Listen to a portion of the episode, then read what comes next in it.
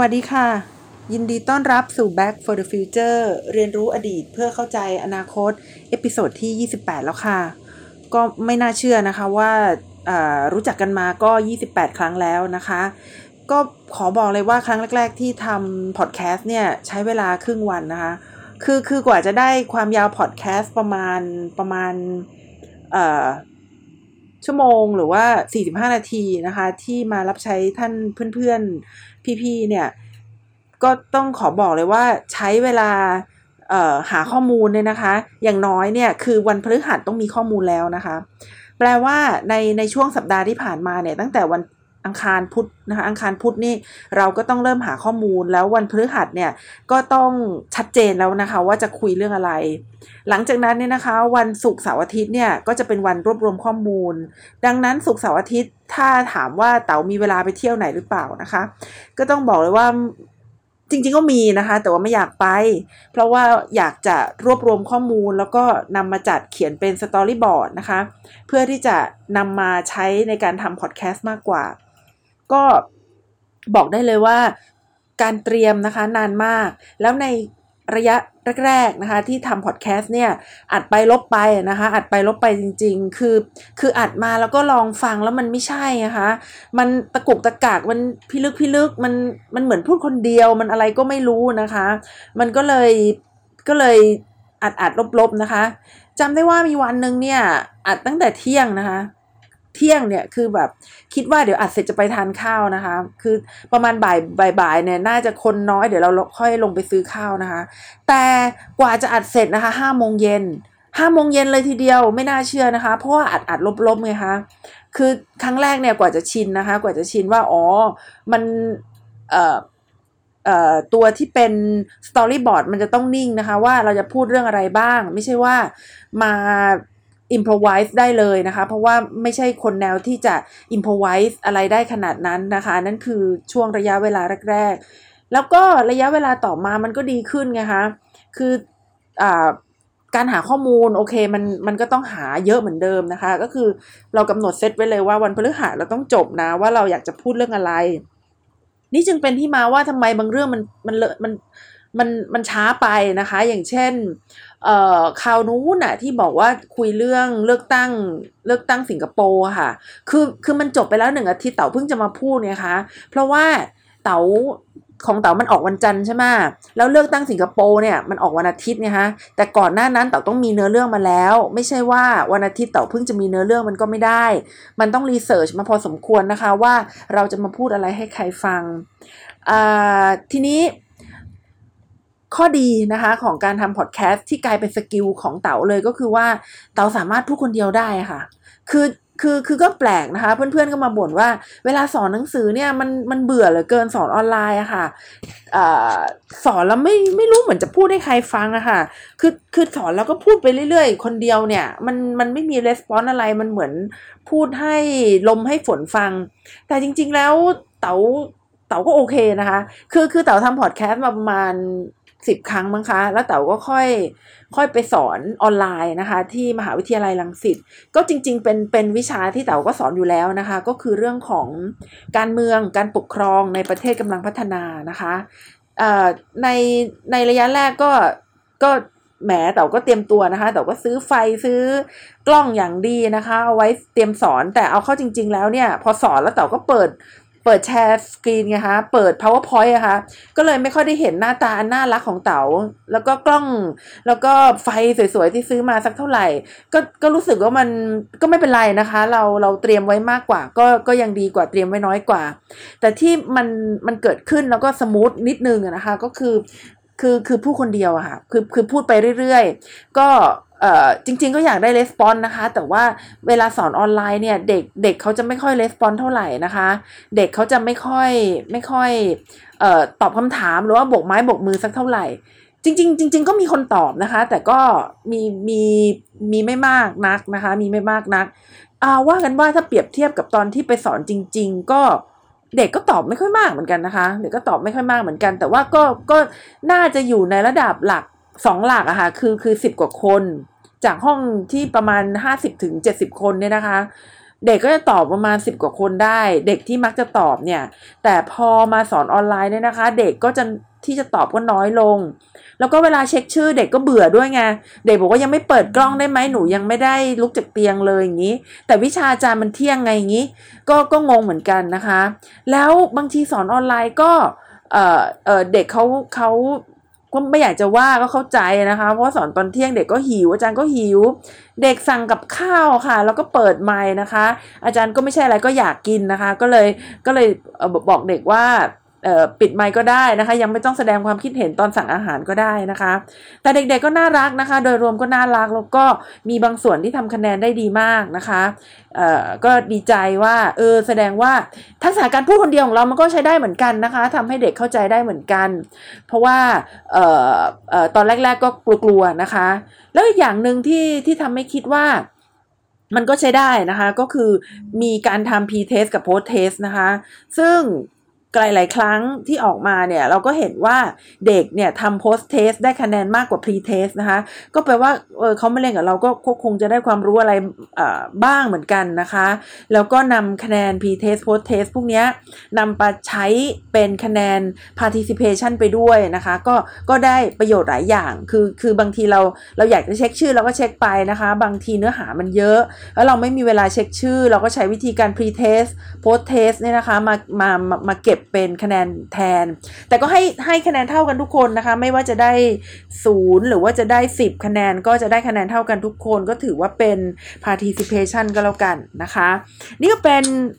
ระยะเวลานะคะ 28 ครั้งแล้วนะคะของการทำพอดแคสต์ก็ได้เรื่องของการเตรียมตัวนะคะ ได้เรื่องของการพูดคนเดียว แล้วก็นำทักษะนี้ไปใช้ประโยชน์กับการเรียนการสอนออนไลน์ด้วยค่ะ วันนี้นะคะ episode ที่ 28 ก็ขอทบทวนเรื่องที่เป็นข่าวตลอดนะคะ ในช่วง 2 อาทิตย์หรือ 1 อาทิตย์ที่ผ่านมาเนี่ยนะคะ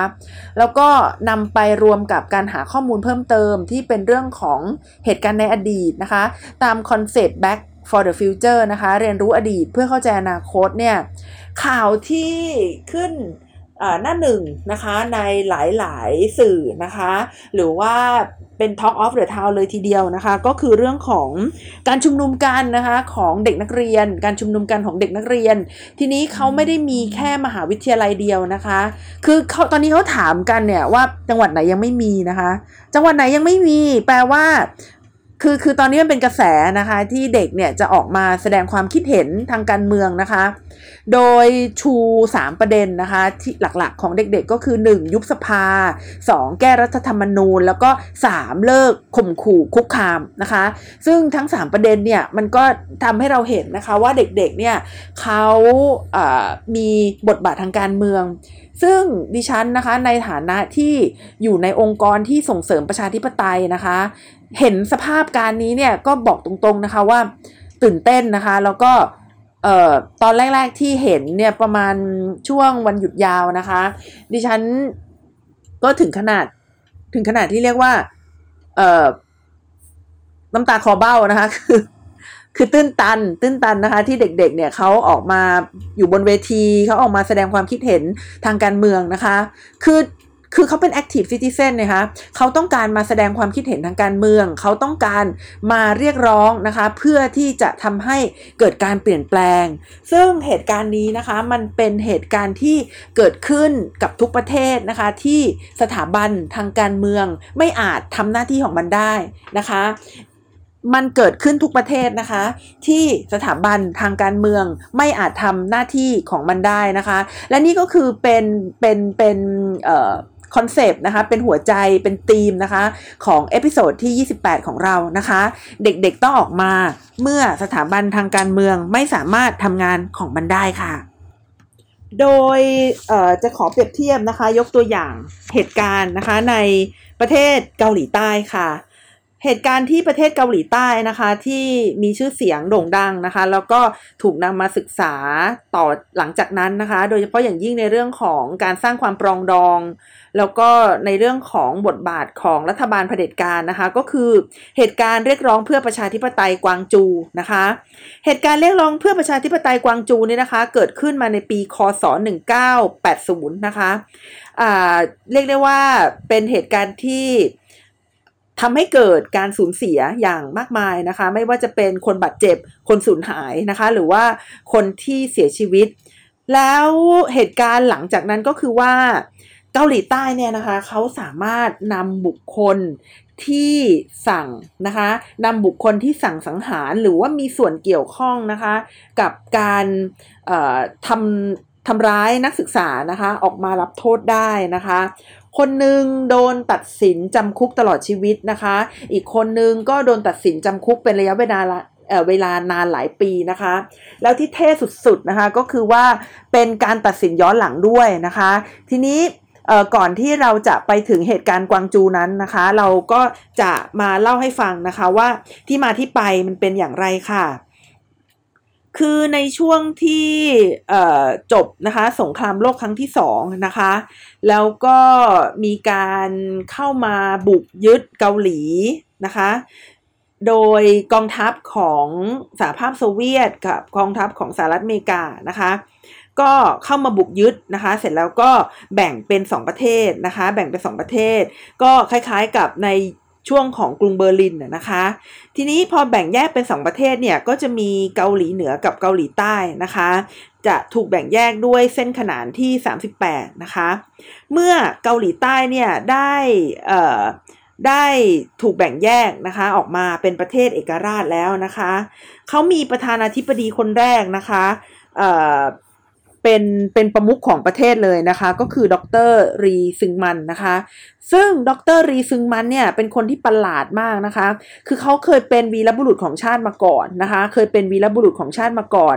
ในฐานะที่เขาเรียกร้องเอกราชนะคะเขาเป็นบุคคลที่เป็นนักกิจกรรมนะคะ มือฉมังในขณะนั้นนะคะ แล้วก็ได้รับ การกล่าวขานนะคะ ว่าจะเป็นบิดาของประเทศได้ แต่เขาก็เป็นไม่ได้ค่ะ เพราะว่าหลังจากที่เขาได้ดำรงตำแหน่งแหละเขาไม่ได้ทำตัวเหมือนจอร์จ วอชิงตันนะคะ เขากลับไปสร้างอำนาจให้ตัวเองมากกว่าเดิมนะคะ แล้วก็พยายามเปลี่ยนรัฐธรรมนูญให้ตัวเองเนี่ยอยู่ในสมัยนะคะ ครองอำนาจได้มากกว่า2สมัยติดต่อกันนะคะ การกระทำของเขานะคะทำให้นักศึกษาแล้วก็ประชาชนเนี่ยนะคะ เกิดความไม่พอใจเป็นอย่างยิ่งนะคะ แล้วก็มีการชุมนุมทางการเมืองจนในที่สุดนะคะนักศึกษาเนี่ยก็สามารถไล่นะคะดรลีซึงมันได้ประสบความสำเร็จนะคะ แล้วก็ดรลีซึงมันเนี่ยก็จำเป็นจะต้องหนีออกไปต่างประเทศนะคะแต่จุดมันอยู่ตรงนี้นะคะ จุดมันอยู่ตรงนี้ก็คือว่าเมื่อนักศึกษาเนี่ยเขาสามารถไล่ดรลีซึงมันออกไปแล้วเนี่ย เอ่อตรงนี้จะเห็นว่าความกระตือรือร้นนะคะ หรือว่าความเอ่อเอ่อมุ่งมั่นนะคะ บทบาท ของการเมืองภาคประชาชนเนี่ยเขาเข้มแข็งมากนะคะเขาสามารถชุมนุมกันจนไล่ผู้นำออกไปจากประเทศได้นะคะ มันก็ต้องแปลว่าประเทศนี้มีบทบาทของนักศึกษาที่ดีทีเดียวนะคะ แต่การเมืองมันไม่ได้มีแค่การชุมนุมประท้วงไงคะ การเมืองจะต้องมีฐานอยู่ที่สถาบันทางการเมืองที่เข้มแข็งด้วยนะคะ เรามาดูกันนะคะว่าทำไมทำไมนักศึกษาถึงออกมาประท้วง และทำไมการประท้วงของนักศึกษาจึงไม่สามารถยั่งยืนนะคะ จนในที่สุด พอดรรีซิงมันออกไปเกาหลีใต้ถึงจะต้องมีคนอย่างปักจุงฮีนะคะคำตอบก็คือความ อ่อนแอของพรรคการเมืองนะคะพรรคการเมืองในเกาหลีใต้ช่วงแรกๆเนี่ยไม่ได้เป็นพรรคการเมืองในลักษณะที่เขาเรียกว่า mass political party นะคะแต่เป็นพรรคการเมืองซึ่งเป็นพรรคการเมืองที่มีความคับแคบนะคะความคับแคบในที่นี้คืออะไรนะคะความคับแคบในที่นี้ก็คือเป็นพรรคการเมืองที่ตั้งขึ้น โดยอาศัยบุคลิกภาพนะคะของผู้ก่อตั้งพรรคนะคะและกิจกรรมของพรรคการเมืองเนี่ย มักจะเกิดขึ้นเฉพาะในเขตเมืองหลวงนะคะ ก็คือกรุงโซลนะคะ แล้วผู้นำนะคะผู้นำในแต่ละพักเนี่ยเขาก็ไม่ได้ลงพื้นที่ไม่ได้หาฉันธรรมตินะคะ ไม่ได้หาความ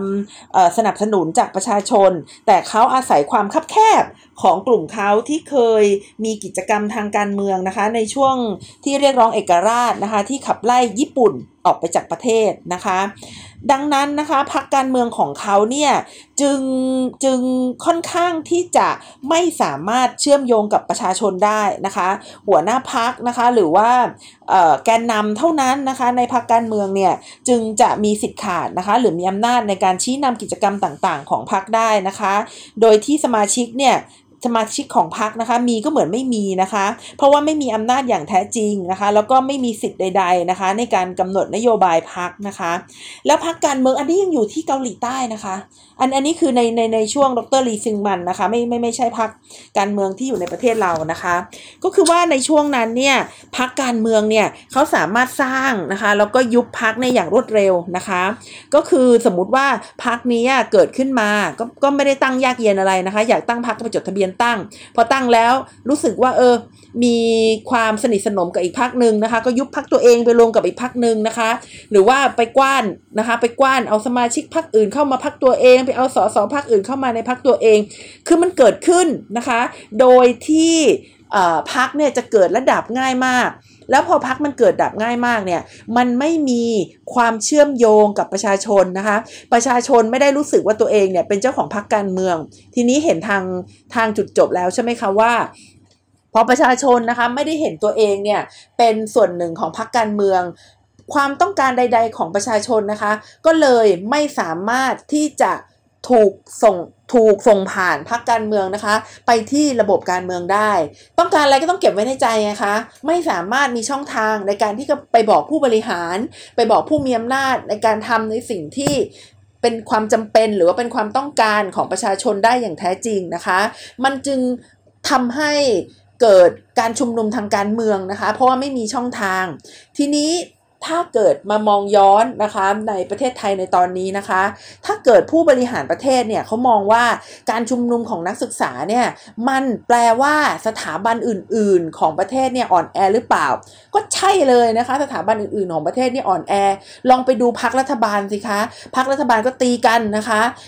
ถึงแม้ว่าจะมีการทูลเกล้านะคะตำแหน่งรัฐมนตรีไปแล้วเนี่ยแต่เราก็ยังเห็นว่าท่านนายกรัฐมนตรีนะคะยังเอาคนนอกนะคะมาคุมกระทรวงหลักของประเทศไทย2กระทรวงนะคะ ก็คือกระทรวงพลังงานและกระทรวงการคลังนะคะ ซึ่งเป็นกระทรวงหลักของประเทศ และผู้ที่ควรที่จะเป็นรัฐมนตรีในกระทรวงหลักของประเทศ ก็คือนักการเมืองค่ะ ก็คือตัวแทนของประชาชน ก็คือคนที่ประชาชนเลือกขึ้นมา ไม่เช่นนั้นประชาชนจะมีช่องทางใดล่ะคะ ที่จะมาบอกว่าความต้องการของตัวเองเป็นอย่างไร ตอนนี้มันหมด มันหมดยุค technocrat แล้วไงคะ technocrat ไม่ใช่ไม่ดีนะคะ แต่ว่า technocrat เนี่ยควรที่จะให้คำแนะนำกับนักการเมืองนะคะ เพื่อที่นักการเมืองเนี่ยเขาจะนำไปเลือกว่านโยบายของเขาควรจะเป็นอย่างไร technocrat นะคะไม่ควรที่จะเป็นคนดำเนินนโยบายค่ะ technocrat ไม่ควรที่จะเป็นคนดำเนินนโยบาย เพราะ technocrat ไม่มีแขนขานะคะ technocrat technocrat อาจจะมีแขนขาเป็นข้าราชการอยู่ข้างในก็อาจจะเป็นไปได้ แต่ข้าราชการเขาก็อาจจะมีการแตกแยกนะคะ แบ่งเป็นฝักเป็นฝ่าย ที่บอกว่าไม่มีแขนขาในที่นี้เนี่ยนะคะ หมายถึงว่าไม่มีความชอบธรรมจากประชาชนนะคะ แล้วความชอบธรรมที่บอกแค่ว่าเป็นคนที่ เก่ง เป็น technocrat เป็นคนที่มีสติปัญญา เหนือกว่าคนอื่นๆเนี่ยมันใช้ได้เมื่อ 60-70 ปีที่แล้วนะคะ ในตอนที่ประเทศไทยเนี่ยยังมีความแตกต่างทางการศึกษา คนทั่วๆไปยังมีความรู้ทางการเมือง หรือว่าความรู้ทางการบริหารค่อนข้างน้อยนะคะ แต่วันนี้เนี่ยดิฉันมั่นใจว่าคนนักการเมืองทุกคนนะคะที่อยู่ในรัฐสภาเนี่ยเป็นคนที่มีความรู้ความสามารถก็ควรที่จะเปิดโอกาสให้กับ ให้กับนักการเมือง แต่สาเหตุที่ไม่สามารถเปิดโอกาสให้กับนักการเมืองได้ก็มีอยู่สองสาเหตุ สาเหตุที่หนึ่งก็คือความไม่เชื่อใจแสดงว่าผู้บริหารประเทศไม่เชื่อใจสสไงค่ะ ว่าสสจะสามารถบริหารประเทศได้ดีเท่ากับเทคโนแครดก็ไม่แปลกค่ะ เพราะผู้นำประเทศเป็นเทคโนแครดนะคะ ผู้นำประเทศเป็นทหารถึงจะบอกว่าตอนนี้เข้ามาเล่นการเมืองเป็นนายกรัฐมนตรี ก็ไม่กล้าพูดได้อย่างเต็มคำก็ยังพูดว่าไม่ใช่บุค ไม่ไม่ใช่นักการเมืองอยู่นั่นนะคะ จริงๆแล้วนักการเมืองเป็นคำที่ศักดิ์สิทธิ์นะคะ เพราะว่าเป็นผู้ที่ได้รับฉันทามติ ได้รับความชอบธรรมมาจากประชาชนทำไมเรื่องแค่นี้ถึงไม่ยอมให้นักการเมืองมาเป็นรัฐมนตรีอะต่อนะคะอ่ามาต่อเรื่องพักการเมืองต่ออ่าข้อแรกนะคะก็คือความไม่เชื่อใจอย่างที่บอกมานะคะ ข้อที่ 2 ก็คือเป็นเรื่องของความอ ไม่ต้องการให้พักการเมืองนะคะ จะต้องตีกัน ก็รู้อยู่นะคะว่าใครจองกระทรวงพลังงานไว้นะคะ แล้วมันมีหลายหลายกลุ่มก้อนนะคะ ซึ่งบางกลุ่มก้อนเนี่ยก็ไม่ได้ไม่ได้ไปไม่ได้เห็นไปในทางเดียวกันนะคะ เพราะฉะนั้นก็เลยให้ตาอยู่เลยนะคะตาอินกับตานาไม่ต้องเอาแล้วนะคะ ให้ตาอยู่ไปซะเลยให้บุคคลที่สามไปซะเลยนะคะ ซึ่งนี่ก็แปลว่าในพักการเมืองเนี่ยมันมันมีความ ไม่ลงรอยกันนะคะจนกระทั่งจะต้องให้ตาอยู่นะคะ มาคว้าพุงปลาไปนะคะ ซึ่งตรงนี้นะคะทำให้นึกถึงนะคะท่านบทความหนึ่งนะคะของท่านอาจารย์ผู้หนึ่ง ซึ่งเป็นอาจารย์ทางรัฐศาสตร์ที่ฉลาดแหลมคมนะคะมากที่สุดคนหนึ่งนะคะในประเทศไทยก็คือท่านรองศาสตราจารย์ด็อกเตอร์นะคะ สิริพรรณ นกสวนสวัสดี ซึ่งท่านอาจารย์เนี่ยท่านได้ปูไว้ตั้งแต่บรรทัดแรกเลยนะคะ บอกเลยนะคะว่าอ่านแล้วเจ็บนะคะ ถ้าอยากจะอ่านก็ไปลองเซิร์ชใน Google ได้นะคะ ท่านเขียนประมาณเดือนหรือ 2 เดือนที่แล้วนะคะ ท่านเขียนไว้เลยว่าพักแกนนำรัฐบาลในวันนี้เนี่ยไม่ได้มีความหมาย ว่าเป็นพักการเมืองนะคะ ตามความหมายของนักรัฐศาสตร์ คือมันไม่ใช่พักการเมืองค่ะ มันเป็นการรวมตัวกันของกลุ่มคนที่ต้องการอำนาจในสังคม เท่านั้นเองนะคะ มันไม่ใช่พักการเมืองนี่คะเพราะฉะนั้นแล้วเนี่ยเเมื่อมาย้อนกลับดูการชุมนุมของนักศึกษาในวันนี้ก็เลยไม่แปลกใจไงคะว่ามันต้องชุมนุมมันต้องมีการชุมนุมอย่างแน่นอน เพราะพักการเมืองนะคะ ในกลุ่มก้อนของฝ่ายรัฐบาลเนี่ยก็ยังไม่ได้เป็นพักการเมืองมีความอ่อนแอนะคะ แล้วก็ผูกสัมพันธ์กันด้วยผลประโยชน์ แล้วก็ยังมีความไม่ไว้วางใจในตัวนักการเมืองนะคะ ในกลุ่มพรรครัฐบาลอีกด้วย เมื่อมาดูฝ่ายค้านนะคะ ฝ่ายค้านก็สะบักสะบอมไม่แพ้กันค่ะศึกศักดิ์ศรีนะคะศึกศักดิ์ศรีของพรรค แกนนำฝ่ายค้านพักใหญ่นะคะ ที่เกาเหลากันนะคะ บางกลุ่มก็ออกมาตั้งตัวนะคะ เป็นกลุ่มกลุ่มผลประโยชน์ทางการเมืองนะคะ บางคนก็ตราหน้าไว้นะคะ ใช้วิธีการแทงข้างหลังบอกว่าคนนั้นคนนี้นะคะจะลงสมัครผู้ว่าราชการนะคะก็ต้องมาแก้ข่าวกันเลยว่าไม่ใช่นะคะ อย่าพูดแบบนั้นพูดแบบนั้นจะทำให้พักโดนยุบนะคะ เพราะว่าจะหาว่าคน นอกพักนะคะเข้ามามีอิทธิพลในพักการเมืองตัวเองนะคะ ซึ่งก็ทำให้เห็นค่ะว่าแม้แต่พักฝ่ายค้านเนี่ยนะคะก็ยังเอ่อ มีความระหองระแหงนะคะ ไม่มีเสถียรภาพแล้วก็พร้อมที่จะแตกนะคะ อยู่ทุกเมื่อเชื่อวันค่ะ นี่ก็เป็นนี่ก็เป็นลักษณะธรรมชาตินะคะของพรรคการเมืองที่อ่อนแอ แล้วจะทำให้มีการชุมนุมทางการเมืองนะคะ นอกระบบรัฐสภาค่ะ เมื่อกี้ยังไม่จบกันในเรื่องของเกาหลีใต้เลยนะคะ เดี๋ยวต่อนะคะ เดี๋ยวจะไปไม่ถึงกวางจูนนะคะ คือออย่างที่บอกว่านักศึกษาเนี่ยเขาประสบความสำเร็จในการไล่รีซึงมันออกไปแล้วนะคะ แต่ว่าโครงสร้างทางการเมืองเนี่ยยังไม่มีระบบพักการเมืองที่มีเสถียรภาพนะคะ ในที่สุดนะคะรัฐบาลของดรดรแชงเหมียนนะคะ ดรแชงเหมียนเนี่ยก็ไม่สามารถที่จะสร้างเสถียรภาพทางเศรษฐกิจทางการเมืองและทางสังคมได้นะคะ เปิดโอกาสให้ในพลนะคะปักจุงฮีนะคะ แล้วก็พันโทคิมจองพิวเนี่ยทำการรัฐประหารนะคะ และประเทศก็อยู่ภายใต้เผด็จการนะคะมานะคะสักพักหนึ่งแล้วก็ในที่สุดก็มีการเลือกตั้งนะคะ ซึ่งการเลือกตั้งก็โอ้ไม่น่าเชื่อนะคะ ว่าจะเหมือนกันขนาดนี้นะคะ คนที่ทำการรัฐประหารก็ได้รับเลือกตั้งให้เป็นประธานาธิบดีนะคะ ฉากเก่าเล่าใหม่นะคะ มันไม่ไม่ได้เพิ่งเกิดขึ้นในประเทศเราบ้านเรา มันเกิดขึ้นอย่างนี้มานานแล้วนะคะนายพลปักจุงฮีก็ได้รับเลือกเป็นประธานาธิบดีนะคะ อยู่มาสองสมัยไม่พอนะคะ อยู่มาสองสมัยไม่พอ ก็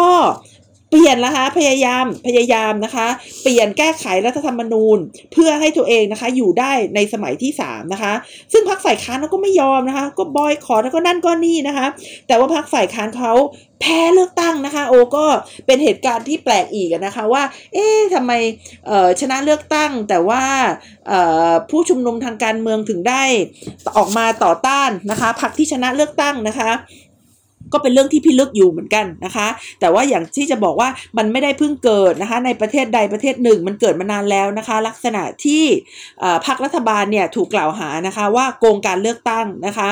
นายพลปักจุงฮีนะคะก็พยายามนะคะพยายามแก้ไขรัฐธรรมนูญนะคะโอ้โหกว่าจะได้นะคะ กว่าจะได้ก็อีหลักอีเหลือเหลือทนนะคะ ทุลักทุเลนะคะ ใช้ช่องว่างทางกฎหมายอย่างนั้นอย่างนี้นะคะ ในที่สุด ก็ทำสำเร็จค่ะพักจุงฮีนะคะก็ได้เป็นประธานาธิบดีนะคะ ในสมัยที่3นะคะก็เกิดการชุมนุมประท้วงมากมายนะคะ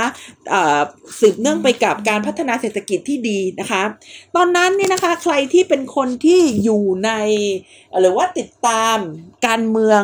เกาหลีใต้นะคะ ก็ต้องคิดว่าปักจุงฮีเนี่ยน่าจะอยู่ในตำแหน่งไปอีก 20 ปีตามยุทธศาสตร์ชาติของเขาโอ้ขอโทษค่ะไม่ได้มีนะคะ แต่เออคือเอาใหม่นะคะ ก็คงคิดว่าปักจุงฮีเนี่ยจะอยู่ในตำแหน่งไปได้เรื่อยๆนะคะ ตราบเท่าที่เขาจะต้องการนะคะ แต่ สิ่งที่ไม่ไม่น่าจะเกิดขึ้นก็เกิดได้นะคะ คืออยู่ๆนะคะ คนสนิทนะคะ คนสนิทที่อยู่ที่เอ่อ CIA นะคะของของเกาหลีใต้หรือว่า Korean Central Intelligence Agency นะคะเป็นเป็นตัวหัวหน้าเป็นผู้อำนวยการ CIA เขาเลยนะคะ ชื่อคิมแจ คิวนะคะ คิมแจคิวเนี่ยนะคะอยู่ๆค่ะ เขาก็ไปสังหารปักจุงฮีนะคะ ซึ่งก็แปลกมากค่ะ เพราะคือคือเป็นคนสนิทแล้วทำไมถึงสังหารนะคะ พอเขาสังหารเสร็จปุ๊บนะคะ ก็รัฐบาลที่เหลืออยู่ก็ประกาศกฎอายการศึกนะคะ ประกาศกฎอายการศึก ก็นักนักศึกษาก็เลยลุกขึ้นมาต่อต้านกฎอายการศึกนั้นนะคะ ก็นำไปสู่การชุมนุมนะคะ จนกระทั่งการชุมนุมเนี่ยขยายไปทั่วประเทศนะคะ โดยเฉพาะอย่างยิ่งเมืองกวางจูก็มีการปิดล้อมเมืองนะคะ เป็นระยะเวลา 10 วันนะคะ แล้วก็ในที่สุดเนี่ยรัฐบาลนะคะ ก็ส่งกองกำลังทหารเข้าไปนะคะ สู้รบกับประชาชนและนักศึกษาที่อยู่อยู่ในเมืองกวางจูจนกวาดล้างประชาชนไปนะคะเขาบอกว่ามีผู้เสียชีวิตนะคะประมาณ 500 คนนะคะอ่าแล้วก็มีผู้บาดเจ็บอีก 5,000 คนนะคะนี่ก็คือกวางจูนะคะ แล้วก็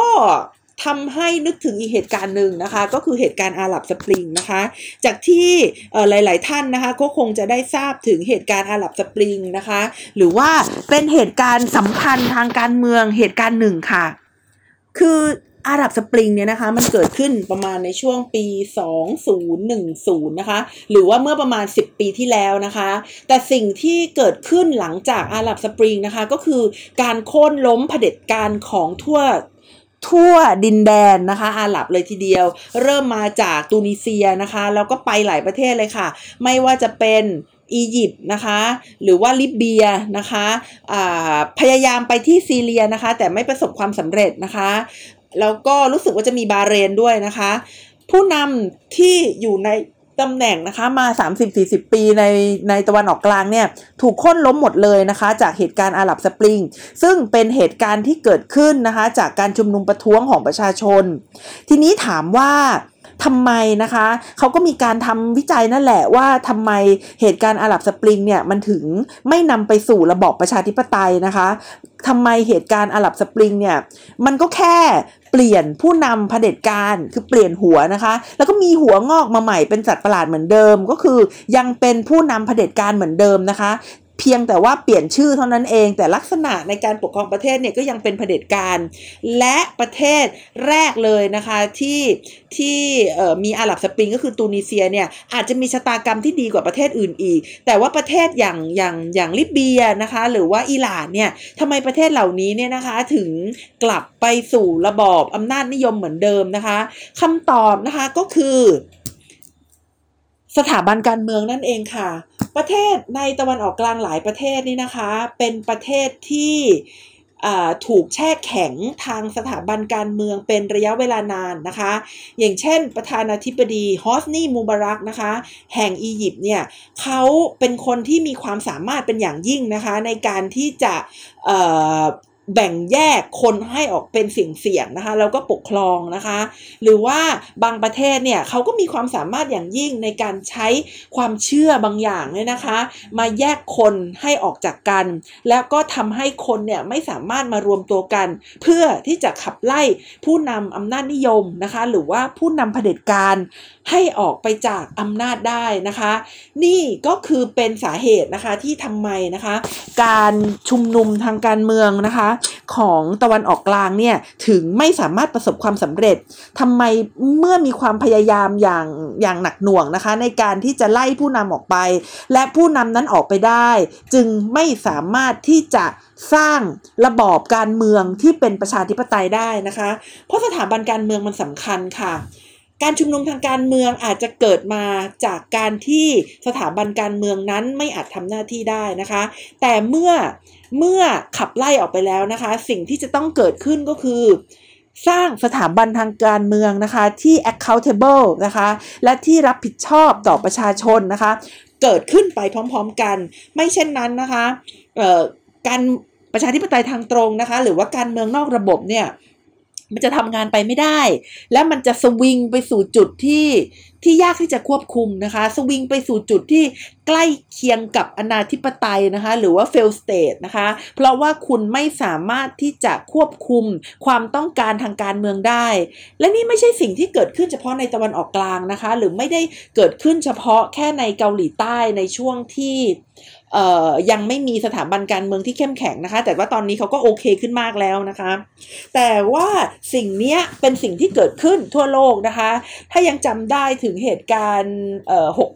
14 ตุลา 16 นะคะ จนกระทั่ง 6 ตุลา 19 เนี่ย นอกจากการเผยแพร่นะคะ ข่าวที่เป็น fake news อย่างต่อเนื่องนะคะ ในรายการวิทยุนะคะ บางรายการแล้วก็ในหนังสือพิมพ์ บางหนังสือพิมพ์จนกระทั่งนำมาสู่ความเคียดแค้นนะคะ แล้วก็นำไปสู่เหตุการณ์การ ฆ่าหมู่ประชาชนนะคะ ใจกลางเมืองเนี่ยนะคะ ท่านไม่นับรวมตรงนั้นเนี่ยเราก็จะเห็นว่าการชุมนุมเรียกร้องของเหล่าแรงงานของเหล่านักศึกษาเนี่ยเกิดขึ้นมากนะคะ เกิดขึ้นเพราะว่าไม่มีสถาบันทางการเมืองนะคะ ที่เข้ามาคอยรองรับความต้องการที่แตกต่างหลากหลายในสังคม เพราะฉะนั้นพรรคการเมืองจึงเป็นสถาบันทางการเมืองที่สำคัญนะคะ ไม่ว่าจะใครว่าใครๆจะบอกว่าการเมืองในระบบมันไม่พอมันต้องมีการเมืองนอกระบบ ต้องมีประชาธิปไตยทางตรง อันนั้นโอเคนะคะ ใช่มันควรจะไปพร้อม ๆ กันนะคะ ระหว่างการเมืองในระบบ และการเมืองนอกระบบค่ะ ไม่เช่นนั้นนะคะ สถาบันทางการเมืองจะไม่สามารถ ตอบรับความต้องการที่มีความแตกต่างหลากหลายในสังคมได้ และ